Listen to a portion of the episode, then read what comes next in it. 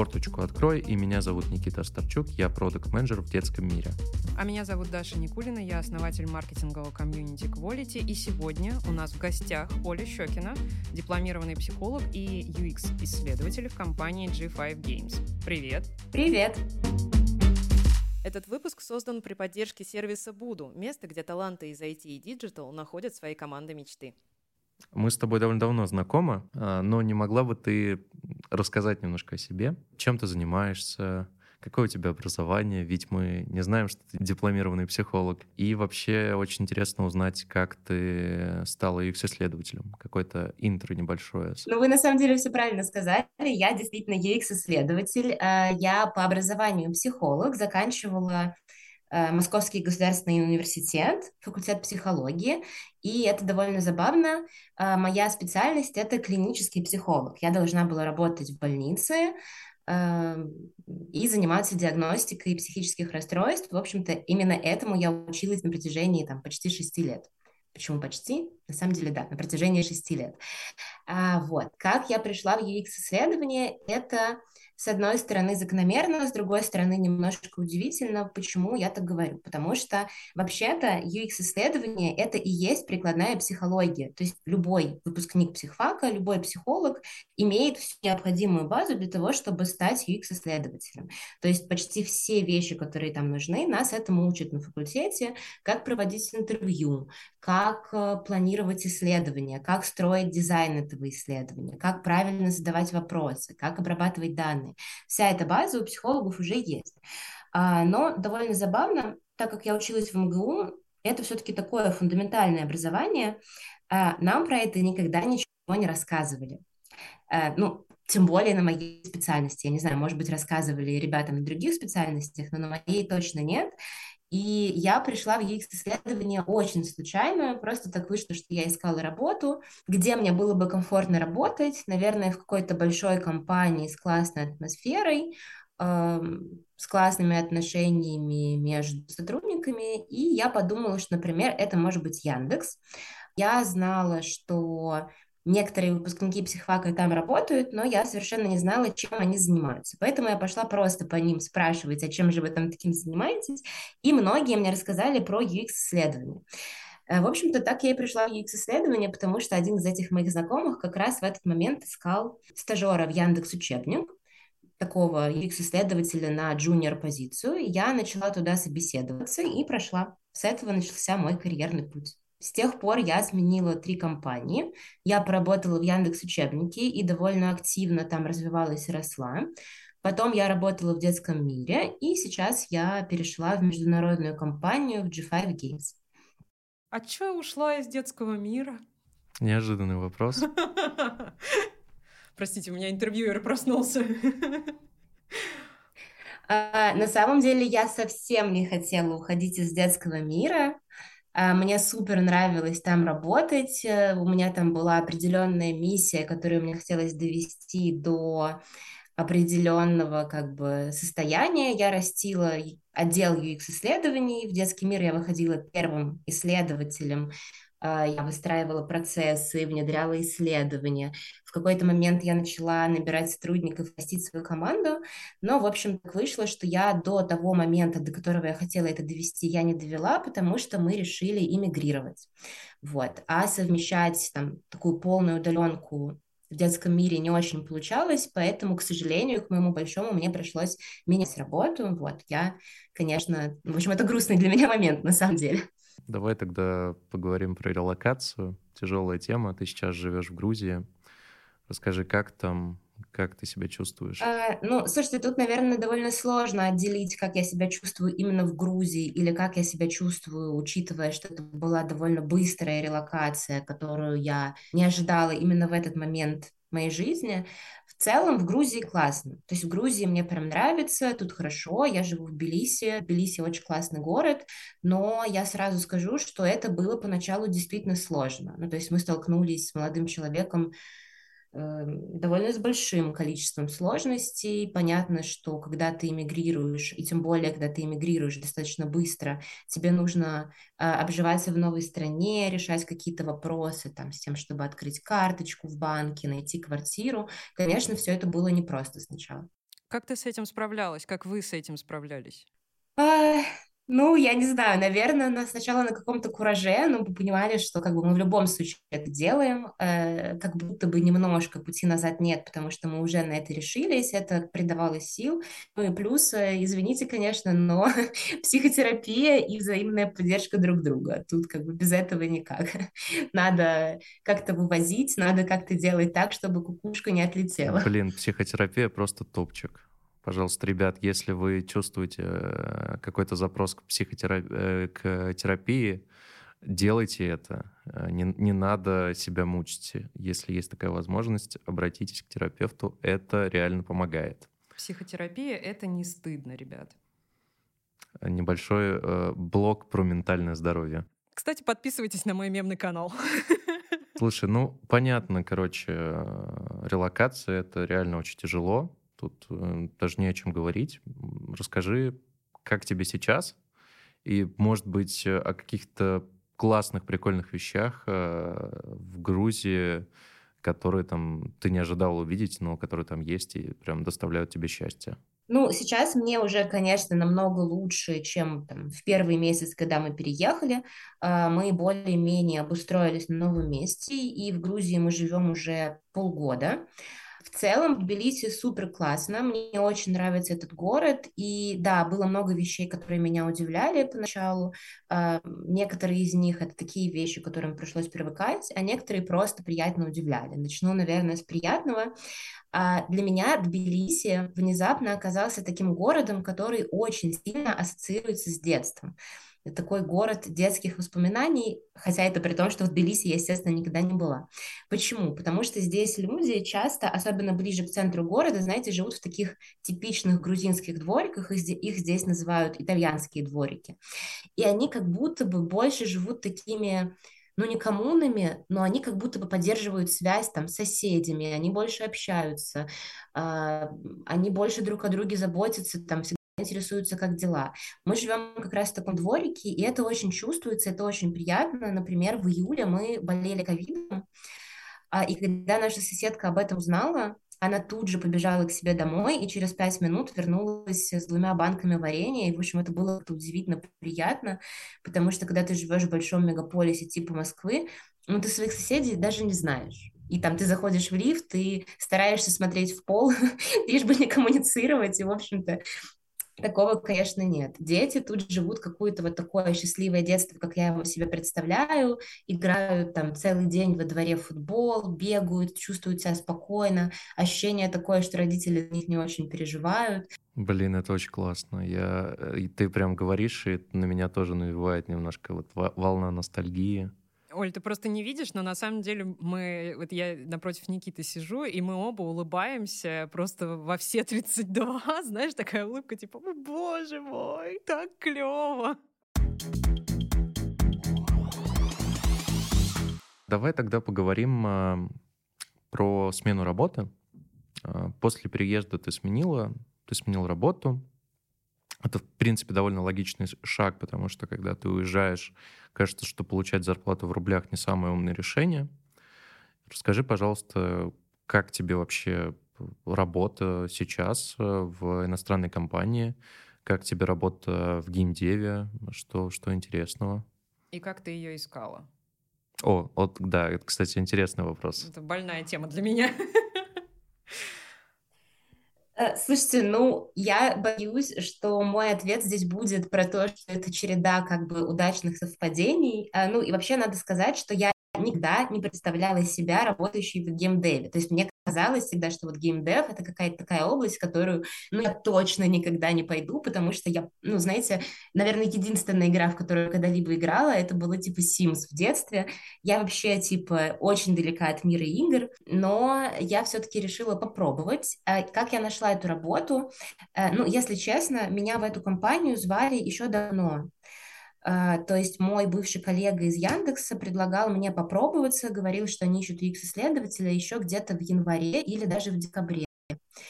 Когда мы переехали, я поняла, что да, мне действительно придется уходить из детского мира, как бы мне это сложно ни было, и да, мне, скорее всего, действительно придется искать а, работу в международной компании а, что-то я там посмотрела на LinkedIn, куда-то подкликалась, а потом я вспомнила, что, блин, меня же вообще-то звали уже давно, наверное, надо стоит им как бы написать и спросить, вдруг еще ищут, хотя, понятно, столько времени прошло, могло бы уже, наверное, что-то там у них случиться, наверное, они могли уже найти. Но, в общем, тем не менее, я написала, и мне сказали, что нет, ты знаешь, мы не нашли еще, нам все еще надо, но мы просто на некоторое время эту позицию замораживали, ну, там, в связи со своими какими-то обстоятельствами, но сейчас как раз хотим к этому снова вернуться. Ну, и, в общем, как-то так, так и нашла, пособеседовалась, э, все прошло хорошо, и мы решили, что э, я выхожу в эту компанию. Ну, если суждено, значит, оно будет в твоей жизни. Это просто еще один пример подтверждения этой гипотезы. Расскажи, э, геймдев на самом деле очень интересно, я знаю довольно много историй там, от э, знакомых, друзей, что это не только интересно, но, конечно, дико сложно для команды. И вообще это ну, очень конкурентная сфера. И э, очень тяжело запустить продукт, который будет э, приносить деньги. Скажи, пожалуйста, вот для UX-исследователя, какие ты там особенности заметила, которые ты там не встречала в детском мире, в Яндексе, whatever, где-нибудь еще? А, ну, тут надо сделать э, небольшую поправку и сказать, что я работаю UX-исследователем не совсем в игровых проектах. А я все-таки работаю UX-исследователем для внутренних продуктов, для платформы и для продуктов, которые вокруг игр. То есть понятно, что когда ты делаешь, там, когда у тебя компания, которая делает игры, у тебя еще есть наверняка сайт и еще какие-то продукты, которые эти игры окружают. Там, например, какая-нибудь внутренний интерфейс оплаты, внутренняя система оплаты, еще какие-то такие вещи. Вот я связана скорее с этими проектами и делаю исследования для них. Но с проектами, которые занимаются играми, я тоже периодически сотрудничаю, и с ними я тоже там, делаю для них некоторые задачки. И вот тут надо сказать, что в геймдеве для UX-исследователя есть огромная специфика, потому что некоторые методы могут довольно сильно отличаться. Если мы говорим о самом используемом методе UX-исследования. Это, собственно, юзабилити тестирование, когда ты проводишь такое тестирование с респондентами, чтобы понять, насколько удобно им вообще пользоваться твоим интерфейсом, все ли они там понимают, есть ли там какие-то блокеры, э, которые не дают людям пройти их путь, их сценарий до конца. Вот в юзабилити тестировании а, в стандартном во всех любых там продуктах. Обычно используется протокол, который называется Think Aloud. Мы всегда просим респондента думать вслух, э, когда он что-то делает, то есть человеку дается какая-то задача, которую он в интерфейсе выполняет, и параллельно он должен озвучивать все, что ему приходит в голову. Вот прям в формате такого потока мыслей. Не знаю, куда ему хочется нажать, что он сейчас хочет сделать, что он делает, как-то так. А, а теперь, собственно, про специфику игр. Если вы проводите юзабилити тестирование э, в игре, это даже скорее называется не U-тест, а game-тест. Вы не можете так сделать, потому что игра предполагает определенное вовлечение. А вот это вот think aloud, оно как будто бы немножко отвлекает человека, то есть он не может одновременно эффективно играть, особенно если это на время там какая-то игра, и при этом думать вслух. Поэтому в гейм-тестах используется протокол retrospective think aloud, то есть ретроспективные, ретроспективные мысли вслух, а фактически это делает человек играет, и это записывается на видео. А потом UX-исследователь дает человеку посмотреть это видео тут же и воспроизвести как бы постфактум, что он там думал в этот момент. Ну и такие всякие штуки тоже периодически всплывают. То есть у game, game-индустрии с точки зрения UX-исследователей довольно много особенностей. Там надо понимать, что основная цель — это еще чтобы у человека был fun, Важно, чтобы твоя игра вовлекала, и используется там ряд методов, которые помогают понять, а был ли fun, было ли человеку весело, достаточно ли его вовлекает игра. Ой, а можно вопрос э, очень странный, но э, как, какая метрика от, отвечает за показатель фан? Как вы ее называете? Есть стандартизированные UX-метрики и опросы, которые позволяют это сделать. На данный момент два самых популярных опросника, которые используются, это Microsoft Desirability Toolkit, и второй, по-моему, называется Game Experience Questionnaire.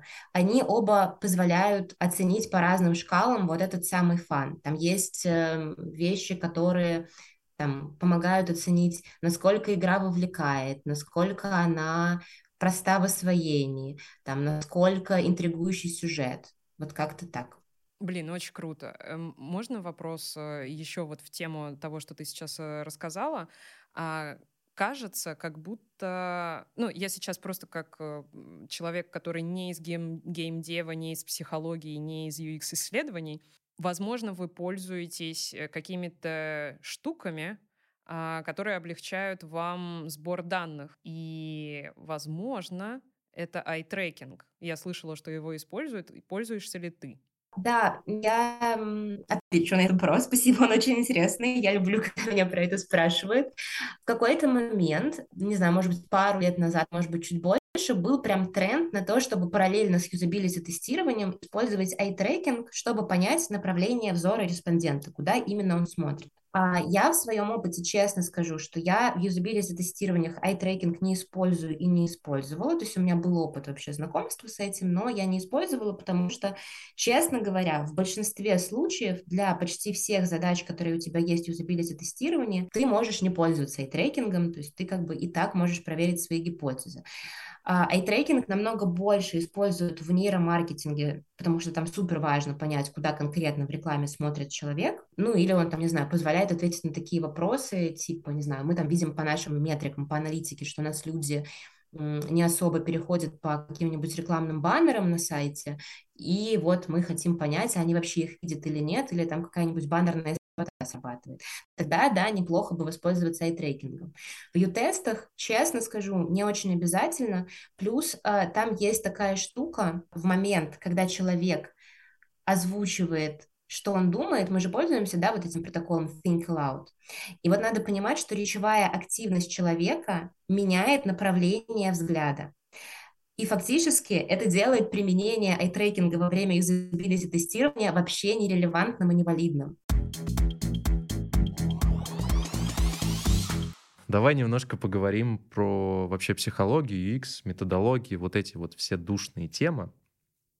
У Даши, я знаю, было очень много вопросов. Да, да, что ты так на меня смотришь? Э, тебе, я, я знаю, что тебе это очень интересно, и когда ты, э, когда у тебя был опыт работы продукта, ты прям реально увлеклась больше всего пользовательскими исследованиями. Это вот самое интересное для тебя как будто бы было. И как будто бы нормально, что у тебя куча вопросов на эту тему.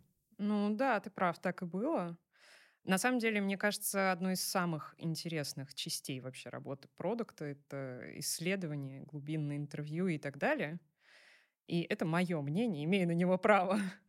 Но мой вопрос, э, мои вопросы, они касаются действительно более каких-то частных вещей. Например, один вопрос вдохновлен недавней статьей Никиты про когнитивные искажения. Там было очень много умных слов, и в том числе про то, как их избежать при проведении UX-research а. Может быть, у тебя есть какой-то свод лайфхаков, как ты себя удерживаешь от э, искажения результатов. Например, там, во время теста воздерживаться от использования фраз как «хорошо» или «правильно», то есть от оценочных суждений, например, что-то такое. Ну, слушайте, если честно, использование слов там хорошо или правильно, это еще не самое как бы страшное, что можно сделать. Да, это не рекомендуется делать, потому что если мы говорим, например, про юзабилити тестирование, то вообще-то мы респонденту изначально даем инструкцию про то, что тут нет ничего такого, что вы можете сделать правильно или неправильно, а когда мы в конце задачи ему озвучиваем хорошо или правильно, как будто бы мы немножко его оцениваем, хотя на самом деле, естественно, мы оцениваем интерфейс, дизайн и то, насколько он как бы понятно для человека устроен.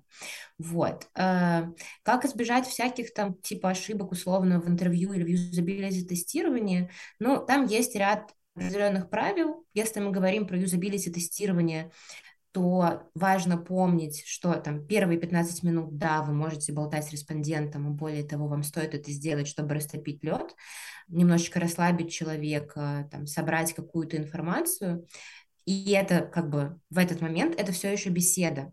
Но как только вы даете человеку задачу для выполнения, вы должны понимать, что ваша позиция как исследователя в этот момент резко меняется. Вы принимаете позицию наблюдателя, это уже не беседа в этот момент. А, и позиция должна быть максимально нейтральная.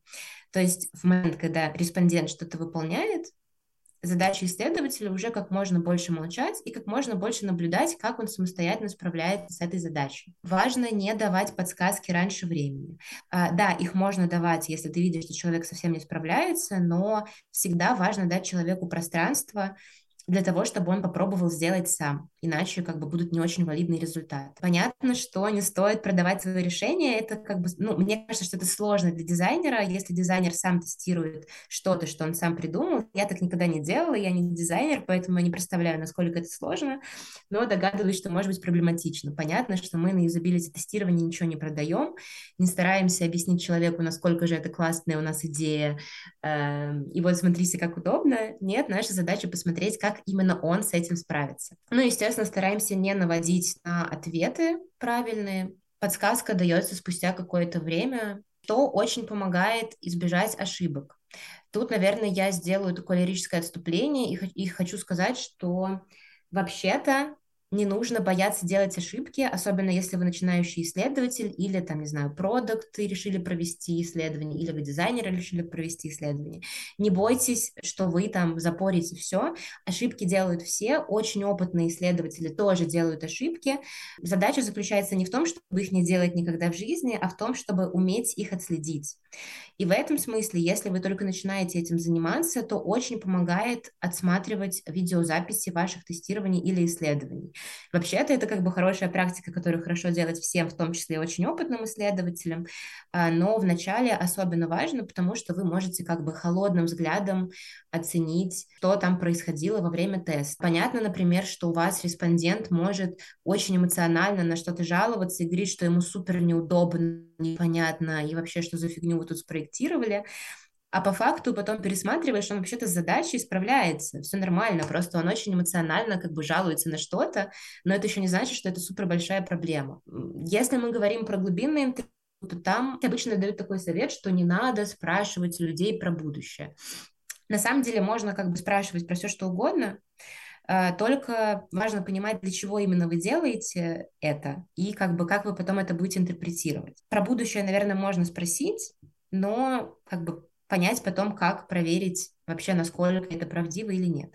Почему так говорят? Потому что люди очень плохо прогнозируют свое будущее, и, как бы, если честно, никто из нас не в состоянии ответить, что он будет делать завтра, особенно если, не знаю, вы там спрашиваете у человека, купите ли вы у нас вот такой продукт, даже если он ему очень нравится, он все равно вам может соврать, ну, как бы бессознательно, потому что он сам не знает, купит он его или нет. Спрашивать стоит про прошлое, чтобы понимать, а какие там у человека были проблемы, а как он с ними справлялся, а искал ли он какие-то решения для того, чтобы эту проблему решить. И вот такими как бы косвенными способами мы понимаем, насколько это действительно болезненная проблема, и есть ли там в нашем предполагаемом продукте для человека цен. То же самое касается вопросов про настоящее, ну, там, не знаю, часто спрашивают, типа, как часто вы делаете а как обычно вы делаете делаете вот это. Вот когда человек про настоящее отвечает, он скорее вам транслирует как бы желательный образ себя то, как он хотел бы. Ну, я не знаю, если вы спросите у человека, ну, у меня, например, спросите, как часто, Оля, ты ходишь на йогу? Я скажу, я хожу на йогу обычно два раза в неделю. Это я вам ответила то, как часто я должна ходить на йогу, потому что там у меня вот так запланированы занятия. А если вы меня спросите, окей, Оля, а как давно ты последний раз была на йоге?